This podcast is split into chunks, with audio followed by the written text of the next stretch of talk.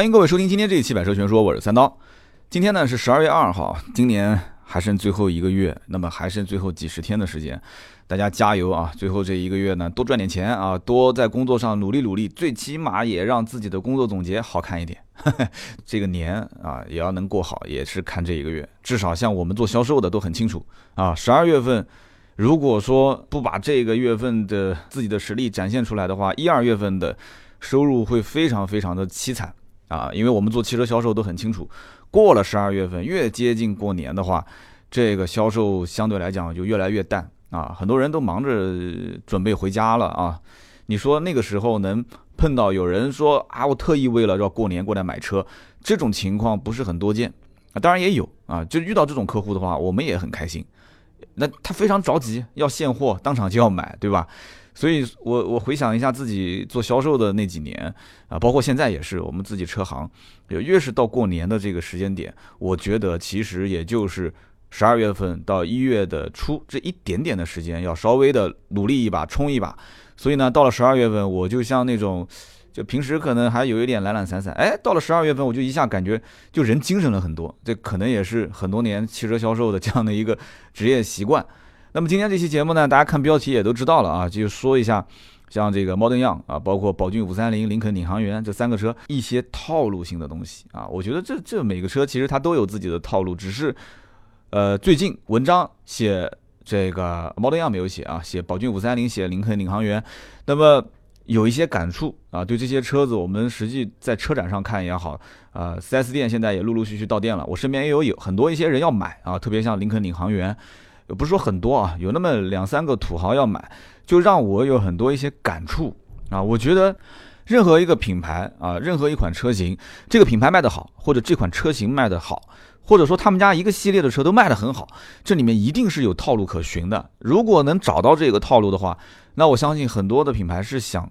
争相模仿的，你别说品牌了，我们听节目的很多听友自己可能也做一点小生意啊，甚至于很多人一边工作一边还当个小微商，哎，你别跟我不承认，对吧？很多人肯定是这样子的，对吧？做个微商，然后把自己的同事啊留着，把自己的领导给逼平了啊！我曾经说过吧，4S 店很多的销售觉得收入还不够高，怎么办？做微商，做微商呢，把自己公司的领导全部给逼平掉，然后发朋友圈的时候留的都是自己的客户，所以说。有些东西还是可以看一看啊，不一定要学，但是要了解一下，对吧？我懂，我知道它的原理，但我不一定会去用。那么节目一开始说个故事啊，从这个故事开场，我们说说这些车型的一些套路。前不久啊，在微信上有一个人加我做好友，他的留言是什么呢？他留言是：老同学最近混得不错啊，就这几个字啊，老同学最近混得不错啊。然后头像呢是一个女孩，然后这女孩是用手。半边遮着脸，那头发呢也是啊，有点遮着。啊，我当时就研究这个照片，女孩长得也不差啊。大家别多想啊，就是我只是觉得还行吧，啊还行吧。那么这个同学，我想了半天想不出来是谁啊。很多老同学我们都很多年没见了。我从你老同学这个，你小学同学还是初中同学还是高中同学还是大学同学，你说不清楚对吧？那么他的定位是美国洛杉矶。哎呦，我一想，这在美国混的同学，他还说我混得好，那。这也有可能，对不对？人就一下子就有点膨胀了，你知道吗？你你懂的，对吧？就美国同学说，哎，老同学，这个最近混得不错啊。所以我当时想了想，美国同学我也有，但是大多数都是男同学。我女同学就女同学在美国的，我就微信什么也都有，就我想不出哪个女同学在国外，在美国我我我没有的。后来我一想也不对，这个地址都可以随便选的，是不是？这很有可能它不是美国，对吧？它就是个假的。所以当时呢，让我最终下定决心按下这个按钮的原因，啊，很多人觉得说，啊，那肯定是三刀，你看到是个女孩，老同学、女同学，哎，你就按了。其实我最终决定按下这个按钮的原因，大家想一想，其实是那句话，啊，就是那一句“老同学最近混得不错啊”，这句话是很关键，因为大家知道，经常会遇到吧，就是微信里面有一个美女，哇，美女头像，点进去一看。朋友圈前面几条哇，都是平时哎，我在那个地方又去游泳了，我又去学瑜伽了，然后我又照做了一道菜，啊，就穿着很那个你懂的啊，就长得身材什么都很好，这种我从来都是不加的，真的这不吹牛逼啊，从来不加，直接删。为什么呢？因为之前被套路过太多次了，这加进去之后就是什么啊，我推荐你一一只股票啊，最近要不要理财？然后就是 就各种微商，所以这个我是当时就非常短的时间，我就做了一个判断，哎，那可能是我老同学，我就点了一个接受，啊，我就确认了。通过之后，他就还是一个微商，就这么短短的几个字，我们可以分析一下啊。那为什么？就我觉得我已经是见过的套路很多了啊，还能在那么短的时间内，最起码是敲开了我这一扇门。其实他是设置了一个非常巧妙的环境啊。大家别说今天三刀讲的老同学混得不错啊，我一直想加一个人没加他，结果你发了这段话过去，哎，你也可以去试试啊。但是你被人打或被人鄙视拉黑，这个你别怪我。老同学最近混得不错啊，你把头像换一下，换一个。遮了半半个脸的一个女孩，女孩的头像，你试试看。我当时在想啊，他设置的这个环境很好。同学，大家想一想，同学是什么？就是我和你之间的身份，我们不是陌生人的关系啊。你不跟我确认一下，你怎么不？你怎么就知道我们不是老同学？你说是不是？同学，那么我们之间不是陌生人，至少是暗示我不是陌生人。那么第二第二段啊，就是关于这个混的不错啊这句话。这就是满足虚荣心啊！我上期节目在讲，我说大家在社会上买任何一样东西，手机也好，手表也好，笔记本也好，啊，汽车也好，穿的衣服也好，很多的东西，你只要能展示出来，拿得出手的，就是消费两样东西。第一个是消费你的想贪小便宜的这样的一个心态啊，第二个就是消费你的虚荣心。呃，你说这个东西，我买个锤子，我肯定不要它特别的这个品牌啊，什么东西？那对啊，你也不可能天天拎个锤子满大街跑，你说是不是？锤子你用完了不就放抽屉里面吗？你要如果说天天憋个锤子在身上，你仍然还是要讲究品牌，讲究造型。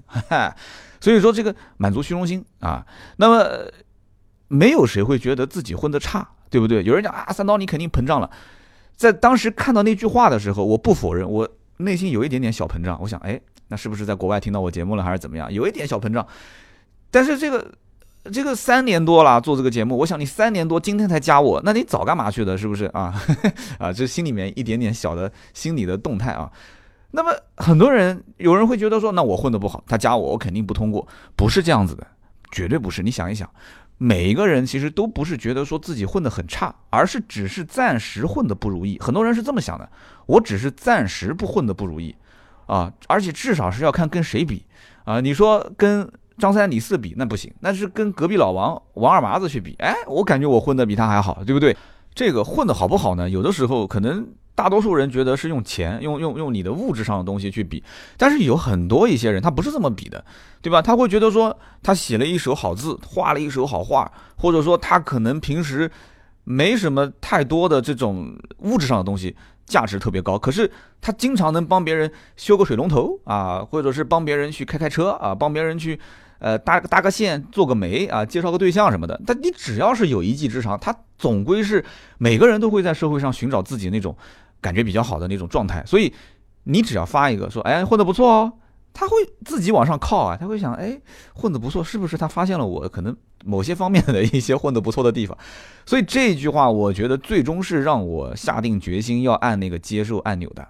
没有人会觉得自己混得差，只是暂时混得不如意。所以发现是个微商之后，我就很尴尬的笑了笑，然后我就把它给删了。但是这件事情让我觉得很有趣啊，所以我想在节目里面给大家去分享。那么今天我们聊这三款车啊，我就通过这个做个引子，我们就说一说，在这个信息大爆炸的社会里面，你说套路这件事情是需要还是不需要，对吧？你觉得需要还是不需要？整个的网络信息那么发达，然后每天那么多的资讯，你按我说套路这件事情就应该是没有套路了。现在谁能套路谁啊？有的人可能觉得说，哎呀，挺没劲的啊。现在这个。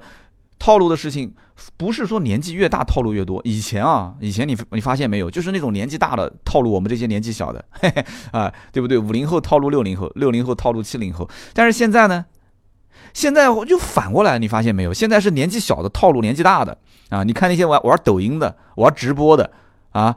那直播砸飞机的，那哪个年轻人有那么多钱，对不对？那小年轻，谢谢老板的飞机，谢谢啊！哇，那个谁给他发飞机？很多其实都是年纪挺大的。你看那个，我曾经看过网红跟大叔连线，哇，那大叔那个，我的天，那个大肚子，那个脸，那鼻子，我去，他就是跟那个一个锥子脸的网红两个人连线啊，就各种那个玩抖音的，对不对？各种玩，我最最近在研究，就他怎么能拍出这些很有创意的东西呢？啊。其实说白了，他在套路我，每天就一入抖音深似海啊，啊，从此王者是路人啊，各种妹子在路上撩人。对吧？这这都是套路啊！各种那个抖音里面各种妹子在路上去套路路人，不知道真的假的。就我最近也是觉得，我可能是需要去市区逛一逛啊，就不能成天待在办公室里面。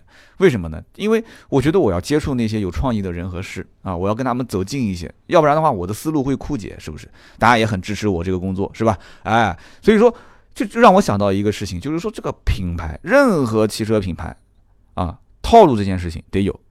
但是你不能全是套路，你如果浑身上下你一抖包袱就是套路，你一出场就是套路，那对不起，你这个品牌肯定没人要啊！这就是我要说到的第一个，就是观致，观致是没有套路，就观致从从出厂开始就一直没有套路，至少我没有看见观致这个车的套路是什么。上期节目我也说的，我说这个领克零一的时候也提到了观致这个车，观致其实本身车子品质差吗？不差，对吧？去欧洲叭一撞撞了一个几星啊！对吧？超五星标准，我的天！老外当时都很惊讶，这什么车？这是什么车？我怎么怎么这么耐撞啊？这中国车为什么能这么耐撞啊？那是因为什么？是一帮老外啊，一帮超级牛叉的老外在一起设计出来的车。那你说它不接地气？什么叫做不接地气？那就是套路太少嘛啊！但可能这个话也不能说太绝对啊，就至少是没有套路啊。有的时候说，我我回想二零一四年我刚开始做节目，刚开始做节目好像我也是没有套路，但是虽然没有套路，可是就是因为我的这个节目本身就是个套路，因为所有的音频节目里面大家说汽车可能都是传统 FM 电台，但是在一四年的时候突然出来这么一个人，我曾经不是打了一个比方嘛，我说那些电台的主持可能是属于呃呃，就按照菜来说，他们可能是啊蒜泥白肉。啊，这个扣肉啊，这个这个这个，或者是这个红烧鸡啊，三杯鸡，他们可能是属于这些油腻腻的菜。但是结果咔嚓一下，我的节目一上来，大家发现这这哇，这什么主持人主普通话这么差？结果哎，说的内容听听还挺有意思，只是挺有意思。那就是什么？就你像是一个窝头窝窝头啊，你就是个窝窝头。我早年没吃过，很多年没吃过啊，我来尝一口啊，只是只是尝一口而已。其实我也很清楚，我几斤几两，所以呢。我我觉得就是这个节目本身放在这个大环境里面，它就本身就是个套路，所以你看我把我自己节目套路都说给你们听了，所以所以当时我觉得观致在整个的品牌定位、营销各方面是缺套路的啊，是缺套路的。那么没有了套路之后呢，它就干巴巴的，就是你让我想到这个品牌啊，我我就不知道这个品牌跟什么东西能联想在一起，对不对？就你你像宝沃啊，宝沃。他就是套路很深啊！上来你尽管黑没事啊，我也不删你的帖，对吧？还有一些品牌，你说你要黑我删你的帖，这个以后我们要说到就是叫领地型人格啊，就是你说什么叫。我们就说长城呗啊，长城，你说什么我就删你的帖啊，你说什么我就删你的帖。其实这种不管是公关也好，还是真的是上层有领导授意也好，至少是默认的啊。这种没有人出来发表任何言论，你只要说黑我，我就删你。这种其实是属于叫领地型人格。这种人格我觉得就是两个观点：第一个，要不我是你爷爷，你是我孙子；要不我是你孙子，你是我爷爷啊。就这种领地型人格，其实身边有很多。大家听我节目的时候，应该瞬间就能想到，哎，我身边就有这样的人啊。他以前混得不如意的时候，哇，各种跪舔，各种就是孙子。但是现在他一下子，哎，好像混得还不错了，就各种你喊他什么，他不理你啊。你你你你要如果跟他，反正没有平等相处啊，没有平等相处，这就是领地型人格。但是这种套路性的东西呢，它是需要有的，它是需要有。所以官至啊，当时是属于就是连黑他，你看很多媒体都不愿意黑了，为什么？因为他没有黑点，他也没有爆点，就是这样的一个车。四 S 店都找不到的一个一个品牌，那怎么办？没有人关心，自然就没落，对不对？所以说，讲到 Modern Young 这个车，当时在成都车展啊，我在现场我看到的时候，Modern Young 这个车，当时我看到的第一感觉就是，我的天哪！我当时觉得名字起那么洋气，我一定得去见一见。结果我发现我被他套路了啊！这就是起名字就是套路，起名字就是第一个套路我的。Modern Young，哇，Modern Young，模特，模特，很年轻的模特。那我的英文就是这个水平。Modern Young，很年轻的模特。我当时跑过去看了，哎，结果台上的模特是很年轻，但这车，这车你忽悠我，这车不就是个瑞虎七？你真的当我不知我我不懂吗？你说是不是？你第一天都是媒体日跑进来的那个长江短炮，谁不懂车？是不是？嗯，就是个瑞虎七，但是一下让很多人就记住了啊，就记住了，然后回去写文章。我今天看到了一个 Modern Young 啊，瑞虎七，瑞虎七 Modern Young 换标车型，有那么多人去骂你，或者有那么多人去写帖子说啊，你是个换了标的瑞虎七，那么至少这也是一个套路，至少这也是一个点，让很多人就清楚哦，原来这个观致上了一辆 SUV 就是瑞虎七啊，哦，原来只是换了个标啊。但是很多人默默的他会把后半段的话不会说出来，他会想。老子当年想买瑞虎七，觉得还不错，可是就是觉得它是个自主品牌，它挂这个奇瑞的标，我就是不想买。外形、内饰、配置各方面都不错，可我就觉得那个瑞瑞虎的标太难看，而且开个瑞虎出去没档次。哎，现在上个观致的标了，哎，如果配置不比瑞虎七低啊，或者说低太多，如果价格跟瑞虎七差不多啊，有可能有的人他就去买了。是不是会出现这种状态？这不就是套路吗？就是套路啊，对不对？而且这个 Model Y 后面还会有，它这个系列不仅仅是 SUV，后面还会再出轿车，啊，出紧凑型轿车。紧凑型轿车，我我拍脑袋我都能想得出来，不就是瑞艾瑞泽五跟艾瑞泽七吗？这两个不都是紧凑型的吗？艾瑞泽五跟艾瑞泽七，甚至两个车型可能都上啊，都上啊。所以，那你想想看，这种套路其实大家就懂。有很多人在网上写文章讲。哎呀，这个这个官制着急了啊，找不着钱了，找不到钱之后就赶紧想办法了，就设计师也也省心了，也不设计了，直接就给他贴个标就上了。啊，对，的确也是啊，套路玩套路这件事情，你说一定不好吗？你说一定不好吗？我看也不一定啊。你放在一个大的需求跟供给的一个环境里面，放在市场环境里面，有的时候来看。大家需要什么，你产出什么，有人愿意买单，这个东西它不一定就不好，对不对？你把奇瑞的标换成观致的标，结果还是一台瑞虎七啊，后面上的轿车还是一辆艾瑞泽五、艾瑞泽七。如果你自己很清楚，价格不能定高，就好比现在雷诺啊，雷雷诺在中国吃了那么多年的闭门羹之后，哎，他发现。好像不能这么玩，中国人、中国的消费者也没有那么傻啊！我要跟你说，是个欧洲的品牌，雷诺进口进口车，哎，我把价格卖的高高的，觉得好像中国人傻钱多，已经不是这个年代了。哎，雷诺他也很清楚了，他就说好，那我就出个克雷奥。克雷奥是什么车啊？克雷奥不就奇骏吗？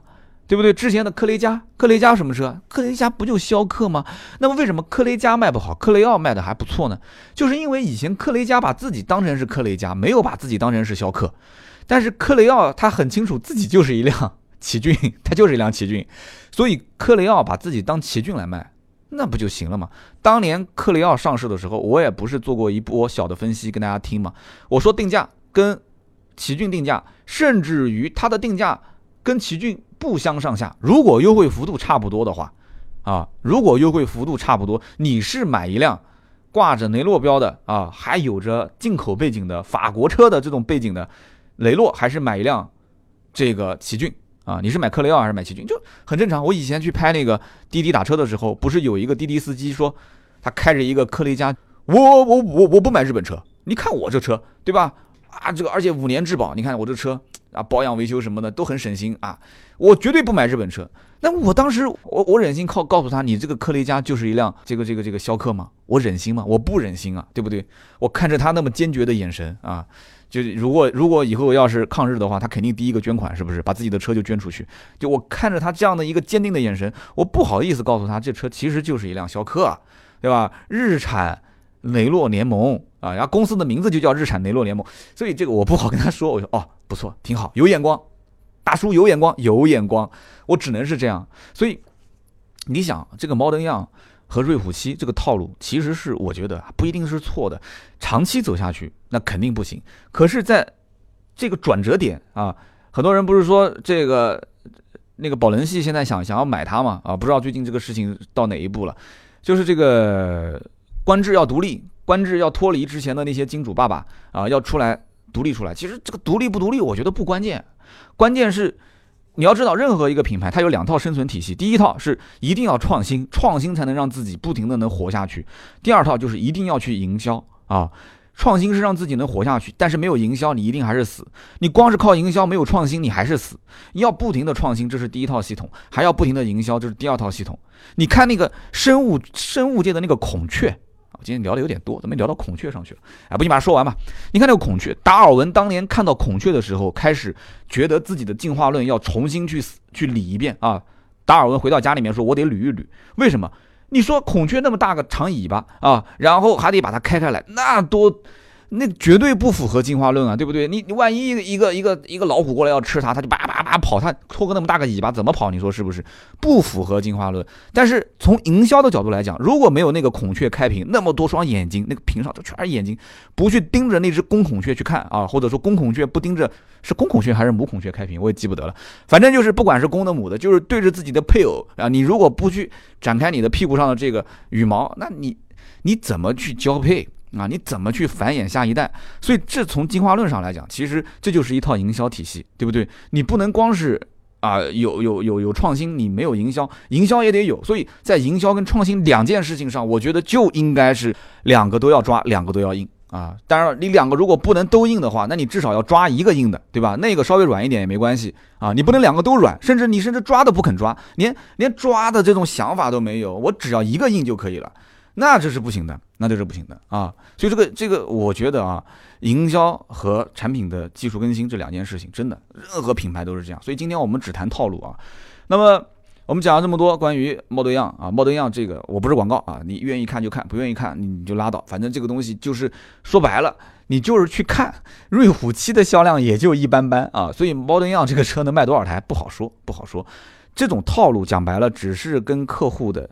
伸出去的第一次握手啊，只是你可能追一个小姑娘，第一次牵到她的手，这只是一个破冰的环节啊，破冰的环节。好，我们接着再说说宝骏五三零，我是强烈建议大家去关注我们的微信订阅号啊，百车全说。我不是说一定需要大家去说增个粉什么的，我们的内容在微信订阅号上还真的是很有价值的，这里面很多的东西，你除了听音频。我们的团队里面写文章、视频，包括我们的直播都在上面。甚至于你要是一对一有问题问我，你也可以在订阅号上，一定要关注啊。那么这个微信订阅号“百车全说”上呢，我写过一篇文章，就是聊宝骏五三零啊。文章的名字叫什么呢？文章的名字叫做“我是谁，我在哪，我要干什么”。其实这个文章的名字我觉得还行，没什么问题。但是后来宝骏这个相关的代理公司就过来找我们了，说这个这个你们用词。能不能稍微妥当一点？就这里面我们说到很多，比方说换个马甲什么的，但是我们当时也是回应了，就是说这个大家都不傻，很多的客户其实都很清楚，而且我们这个文章最终表达的观点也很明确，就是宝宝骏五三零一定能卖得好，对不对？这个你不是给钱的软文，但是我们其实已经在在正面的去看待这辆车了，我没有说这个车负面什么东西，对不对？但是。其实不用解释，为什么？因为这篇文章我们其实点的这个点还是非常，我觉得啊还是非常非常准确的。就是说，说白了就两个字：套路啊，就是就是套路。就明明一辆宝骏五六零，但是它就换个马甲，然后底盘悬挂、动力总成其实都是一样的。那么这个时候我就要问一个问题了：那这个车到底是来干什么的？它为什么不叫宝骏五六零？今后如何定价？它的市场定位又怎样？很多人其实很关心这个问题啊，就车卖多少钱？啊，我我我是我是买它还是买宝骏五六零？其实当时我在文章里面的推测，我相信很多人是认可的。我看到评论，看到整个点击量、转发量还是非常高。那么这个里面很多人其实表达的观点也是一样啊。我之前推测，我说宝骏五幺零上市之后卖的那么好，啊，宝骏五六零的销量下滑，毫无疑问，厂家一定会反思这个问题点：为什么五幺零的量卖那么高，五六零开始下滑？啊？而且我当时推测，我说五六零将来一定会变成宝骏五幺零这样的一个造型，家族化体系变得更加的时尚，那不很正常吗？可是这里面有个问题啊，这里面有个什么问题呢？就是你如果把以前五六零的车垂直换代变成宝骏的新款五六零，然后造型、壳子、外形全部是跟宝骏五幺零长得一样，我发现其实玩套路这件事情。我是玩不过宝骏的啊！宝骏的这个营销体系，我觉得还是蛮低调的，但是想的还是比较远啊。出一个宝骏五三零是对的，现在细思一下，我觉得这件事情是正确的。为什么呢？五六零是按我讲啊，五六零其实就是一个乡村歌手、农民歌手、草根明星的形象啊。说白了就是那种中央电视台走出来的那个大衣哥。朱之文的这个形象，你说你要把朱之文这种形象去放到什么中国有嘻哈，然后对吧？吴亦凡跑过来说一句：“哟，你是唯一一个可以取代我做制作人的人。”你你觉得那个画面你就诡异吗？是不是很诡异？然后朱之文上去说，呃，我要坐在跑车里买一辆法拉利，你觉得你你觉得那是朱之文的风格吗？给他染个绿头发，我去，那肯定我跟你说，那你跟朱之文讲，他说我你让我去死，真的。那肯定是这样子，所以我觉得啊，他五六零的形象就是搭一个朱之文，你一定要把它放在那个地方啊，他他大哥的位置还是在的啊。那么我得再造一个什么？我得再造一个啊，我得再造一个偶像明星啊，偶像明星至少是走颜值路线啊，走颜值路线，主打年轻人。所以说五六零的大小，甚至五三零比五六零还要大，对不对？五六零的大小，五六零的配置。你说你让宝骏去拿出多么先进的一些技术出来，我觉得你也是有点太为难人家了啊！你一共就才花那么一点钱，十万块钱、七八万块钱，对吧？你要自动挡也可能才十万块钱，你就花那么一点钱，然后完了之后这么多的费用，你又要这要啥？全景天窗，呃，无钥匙进入、无钥匙启动、大屏幕啊，甚至还要这个联网，你你恨不得还得来个人工台啊，人工呼叫二十四小时啊，天天跟着，三百六十五天不休息，那。你你说他就他只能给你挤出那么一点点技术啊，这么这么多的技术够你用就行了。所以五三零今后一定是打年轻人啊，这两种风格我觉得是对的，这其实也是一种套路啊。五三零不跟大哥五六零去争啊，也不跟小弟弟五幺零去争，小小弟弟五幺零的排量更小，对不对？你玩你的，他玩他的，我是谁啊？我在哪？我要做什么？其实五三零上来以后很清楚，主打的路线不一样，细分市场，很多的品牌能分那么多款车型。能分那么多款车型，对不对？你宝骏无非现在才分了这么几款嘛，来日方长啊，后面还会有很多不同的造型，你说是不是？所以，我个人觉得啊，就是说这种套路每个品牌都要有。我今天说套路不是贬义词啊，我再强调一遍，不是贬义词，我只是觉得套路更适合用这个词来表达。我们最后再说说这个林肯，林肯领航员啊。林恒领航员，我们也出过一篇文章啊，这篇文章在网上是骂声一片啊啊！但是发出去之前我就知道肯定是骂声一片，我不知道今天听节目的人当中有没有骂过我的啊？肯定有啊！你不要不承认。当时文章的题目是什么？很多人应该知道啊！你如果是关注我们的微信号，肯定是知道，叫做“姑娘遇到开林肯领航员的就嫁了吧”。我的天！我当时把这个文章标题发给我们的团队的时候，团队所有的人极力反对啊，甚至人有人愿意就是说你要这么发，我我跟你说，三刀你是这样的人，我我跟你说我不愿意在这个团队里面上班，真的啊？为什么呢？因为这里面有一派的意见就是，这是咪蒙风格，咪蒙当年就是什么姑娘遇到什么人就嫁了吧，就当年咪蒙就是这么红的，说三刀你肯定是沾染了这个咪蒙的歪风邪气啊，就。啊，当然了，有人也肯定很哈咪蒙是吧？咪蒙也开创了一个一个一个这种写作的风格啊流派，所以三观正不正的事情是团队里面当时就讨论很多啊，就坚决抵制，不允许取这个标题。但是没办法，这公司是我的，我是老板啊，我说了算。所以当时我就说，哎呦，就这么发吧，是不是？你说你不这么发，你说林肯领航员，你用什么标题？我是记，你说啊，非常豪气的林肯领航员啊，土豪的最爱林肯领航员，这谁看啊？这文章谁看？你告诉我。那么另外一派意见是什么呢？另外一派的意见就是三刀，你肯定收钱了啊。你肯定收钱了。说你要收钱，你就直接说，这就是软文，这就是广告，对吧？我们又不是没有写过软文广告，是不是？对吧？你你我你告诉我，我会把这个内容啊改改变一下，就是变得更加能服务好我们的客户爸爸啊，客客户爸爸，我会服务好他。但是你不能说，你告诉我说这文章要原创，这文章这个观点一定要犀利啊，我们不受任何金钱的干扰啊，这观点要独到啊。结果你三刀偷偷的把钱给收了，这个这个不可以，这个不可以。就在会上讨论讨论最多的就是这两派意见啊。但是最后我发毒誓啊，我说这个林肯这篇文章真没收钱，真没收钱啊。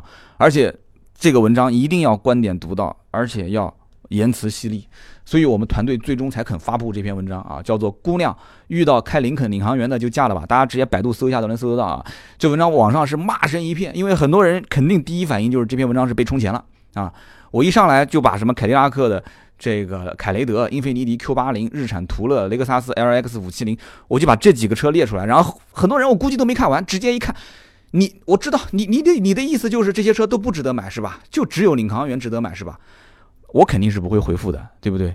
就像这个郭德纲讲的，你说造宇宙飞船的，对吧？发射火箭的，旁边人说一定要用火柴去点才才才给力啊！那那段话我不知道怎么说，反正最后那句话就是我看他一眼就算我输，是吧？郭德纲讲的，就我看他一眼就跟这种人争论啊，用火柴去点就跟这种人争论，我看他一眼我就算我输。所以当时我实话讲啊，就文章的观点非常简单。这文章的观点有个大前提，我后来也想了一下，因为很多人不了解我。我本身还有一个身份是开车行的，我是卖车的啊，所以我经常卖车给身边的人。我身边很多开这种大型 SUV 啊，七座、八座的这些车主，就比方说像凯迪拉克凯雷德啊、英菲尼迪 Q 八零啊、日产途乐啊、雷克萨斯 LX 五七零啊，甚至包括之前的这种老款的领航员车主，他们真的身上是有共同点。有三个共同点，我总结的嘛。第一个肯定是有钱，这不废话嘛，买这些车都是百来万的啊，怎么可能没有钱？第二个，有钱这个是有很多人都有钱，但是关键是他还得要会享受生活啊。你可以看到他们朋友圈什么的，经常都是自己出去自驾游啊，他有很多可以自由支配的时间啊。他可能家族里面就是做生意的啊，有的是二代，有的还真的就是一代，出去钓钓鱼啊什么的，就他们很享受那种慢生活。那么第三点就是。也是我当时为什么要写这个姑娘遇到开领航员的就嫁了吧？为什么会写？就是他们都很顾家，就这一类人。当然了，就从我们男人的角度来讲，我跟他们有些人熟悉了之后啊，有一些也去大保健啊，有一些偶尔也会有一点点小情况。但是整体上来讲啊，整体上来讲不是那种天天啊在外面沾花惹草，或者说天天在外面泡啊，在外面泡吧各各种反正。你懂的，就他们还是比较顾家的这种人，至少从他们的夫人的角度来讲啊，我们也认识很多他们的夫人，我觉得夫人对他的评价还很高啊，就被哄的还是非常好的。所以你说这一类的人，这一类的车主，如果没结婚的话，是不是哪怕就是离过婚以后，你说这这一类的人能不能找他嫁了？我觉得作为一个女人，作为一个姑娘来讲的话，能嫁有什么不能嫁的呢？对不对？是吧？金钱是一个保障啊。很有钱。第二个就是他很会享受生活啊，不是那种就是生活不是特别精致，然后特别粗糙的那种人。第三个，他毕竟还能想着这里有个家，对不对？那我觉得这个，我觉得分析的没有错啊。可是网上骂声一片，所以所以说，为什么骂声一片？我我觉得骂声一片也很清楚。就像最近网上那些什么幼儿园的事件啊，我们不具体的点到啊，点到为止。那么像这种事情，我我也看了，我一直也在关注，我微博也不转啊。那么我觉得这里面是什么？就是网友们只相信自己想要相信的那个部分，是不是？我你想，我看了那么多车主，我的感受我把它写下来，我分享给你们听啊，全是骂的。当然了，我的标题可能也是有点吸引人眼球，之后你被骂也活该，对吧？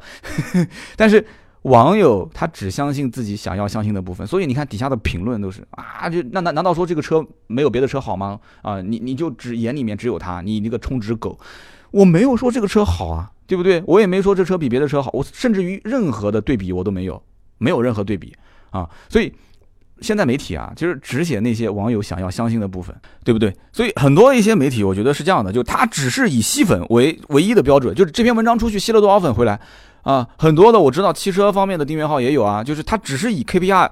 就是吸粉量，一篇文章出去转评赞有多少，然后吸了多少粉丝。如果不行，考核小编，你这么考核小编，最终那内容你说是能什么内容的？那就是各种对吧？烧杀抢掠，各种就是打擦边球的那种啊，偏色情的。那那那是你说网上就是充斥着这种垃圾，你指望说这些天天不读书不思考的人，然后光是看这些垃圾，最后还能写出什么评论吗？写不出什么评论的，你说是不是？你你你真的是像以前的很多的一些老的那些传统媒体、传统记者人，他说去探寻真相，跋山涉水，吃再多的苦啊，哪怕遇到一些风险啊，打仗的地方，一些战战地记者，对不对？那你说我一定要追寻他的真实的东西，没有啊，很多的媒体都是真实真相滚得越远越好啊，我只想要的就是那种让人砸到嘴里面，觉得很爽啊，很很麻辣的那种感觉，我要的是这个东西，所以。在网络上啊，就你我不讲吗？刚刚前面聊到聊到中国有嘻哈，在网络上任何这种事件啊，任何这种事件，最后变成了一个娱乐节目，就类似于像中国有嘻哈吐槽大会，跟他们差不多。就所有人看这些新闻，其实就跟看这些娱乐节目一样啊。然后啊，后面再评个论，反正都是不是实名制的，对吧？说什么也没人管。那我其实也是个没有什么文化的人啊，所以我闭嘴，我闭嘴，我不评论。啊，我不转发，我不评论这种热点事件，有的时候你说，反而你是会把别人节奏也带走，是不是？你带的不好，你还惹了一身骚啊。那么我们刚刚聊的林肯领航员，我们最后再讲两句，就是说这一类车，它其实这个套路啊挺深的。为什么这么讲？很多人不会买这一类车，至少对于我这样的人来讲，我觉得我这一辈子，在我能可以想象的范围当中，我应该是不会选择这样一类车。啊，这么大个车，停车也不好停，立体车库进都进不去。那么这种车型，我就是光冲着它，呃，七座八座有什么意义呢？七座八座买个 MPV 不就行了吗？能消费得起一百多万买这车的，买不起 MPV 嘛，对不对？那么很多车主其实买这个车的目的只有一个，就是什么呢？就是我之前说的那个段子啊，男明星出轨，自己老婆很漂亮，结果呢，有人看到这个新闻，老婆就问老公说，到底怎么回事？这男人老婆那么漂亮，为什么还出轨？结果呢，他说我儿子就能回答。问他儿子，这广场上为什么给你买那么多新玩具，你还抢别人的？儿子说：“因为我没玩过啊，因为我没玩过。”对，这个车就是这个道理啊。林肯领航员就是因为我身边这么多的一些买凯雷德的、领航员的，对吧？L X 五七零的，都玩过太多的车，自己家里面太多车了，跑车、轿车、S U V、中大型 S U V，各种旗舰型轿车啊，就家里面反正车特别多。那么最后没玩过这个车。全尺寸的这么霸气的啊，就是这种七座的，甚至八座的，开在停在那边，开在路上，甚至比旁边的开路虎揽胜的感觉还要霸气。我当时记得最清楚了，就是当时买 L X 五七零的那个车主，当时就问我说：“哎，三刀，你看我这车停在那个揽胜旁边，是不是比它霸气？”我说：“呃，是是是是是。”他说：“对，当年我就是在纠结这个车和路虎揽胜，我还是觉得买这个车比揽胜要霸气。”这就就是这么简单，没玩过嘛，对不对？又不是玩不起，就没玩过。所以你针对这样的一类人群的话，那套路就非常清晰了，对不对？就是说你肯定是在核心的商圈 CBD、五星级酒店附近，然后机场，机场还不是那种普通的过道，你得在那种什么贵宾休息室、贵宾通道，在这种地方展示给他们看啊，告诉他新的林肯的领航员来了啊，新款的什么什么 LX 五七零上市了，给这些人看到，其他人看不看都无所谓。那么这些人看到之后，是不是看到就要买呢？也不一定，对不对？也不一定。只是当他真的想要买的时候，他有一天说：“我家里面玩具好像缺那么一个没玩过的。”他想买的时候，你让他第一印象能想到这个车就可以了。所以我当时在文章里面不写的嘛？我说很多车主他们就是前两天，可能甚至一个星期之内都没有任何买车的打算，就突然有一天一想。哎，这车我没玩过，挺好。他可能就是看手机的广告，或者是在家里面上网，突然跳出来一个弹窗广告，或者怎么样，他突然觉得说，哎，我就要买一辆这个车。然后了解了一下，他是没有什么优惠，甚至还要加价，又不要找人了，直接定了呗。所以第二天就定了，甚至有现车，第二天就把它提回来了，停到车车库里面了。就是这种，我不止一次遇到这样的情况了。所以今天我们聊那么多啊，我们从这个呃观致的猫灯样到。宝骏的五三零，再到林肯的领航员，我们其实整个的三款车型啊，我们是围绕着这个套路方面去聊啊。我不知道大家喜不喜欢啊？听到最后都是老铁，都是我们的铁粉。反正聊车的参数，聊车的体会，聊车的各种试驾的。特别特别多，汽车自媒体不缺这些。那么我三刀呢，从另外一个角度去聊这些车，我希望大家也别嫌我啰嗦啊。呃，如果你觉得听得还挺有意思的，可以帮我点个赞，或者帮我分享出去给别人看得见，帮我增增粉，这样怎么更好，对不对？那么今天十二月二号啊，也是二零一七年最后一个月了，大家最后一个月呢加把油。这个加油的问题呢，不仅仅是给自己加把油，也同时是为身后的那一帮人啊，也可能是你的家人，对吧？至少。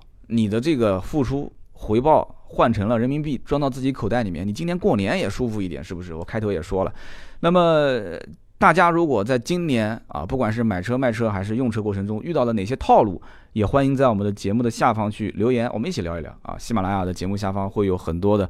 啊，好朋友在上面会互动。那么今天这期节目呢，就到这里。更多的原创内容、原创的视频啊、图文啊、直播啊，啊，包括大家如果有很多的问题想问我，可以在微信订阅号搜索啊，微信订阅号搜“百车全说”，百一百两百的百，百车全说，直接点击一对一服务就可以了。好的，我们下一期接着聊，拜拜。